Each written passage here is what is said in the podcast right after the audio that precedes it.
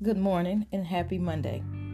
Today, let's talk about finding your tribe, the people who resonate with your soul and lift you higher.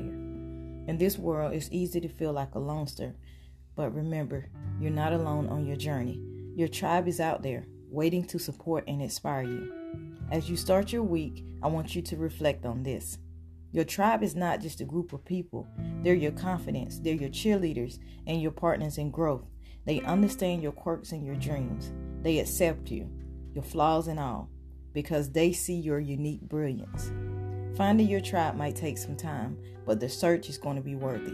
It's about connecting with those who share your values, who share your vision, those who bring out the best in you.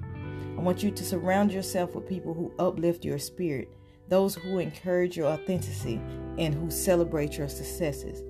Your tribe isn't limited to by location or circumstance. It's about shared passions, mutual respect, and an unwavering belief in each other. So seek out those who believe in your potential as much as you do. As you face the challenges of the week ahead, remember that your tribe will be your source of strength.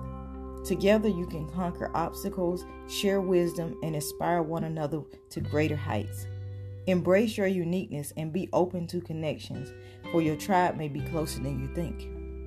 The path to finding your tribe might have twists and turns, but it's a journey worth taking. And when you find them, I want you to cherish the deep connections you create with them. As you go through the week, remember that you are a beacon and your tribe will be drawn to your light.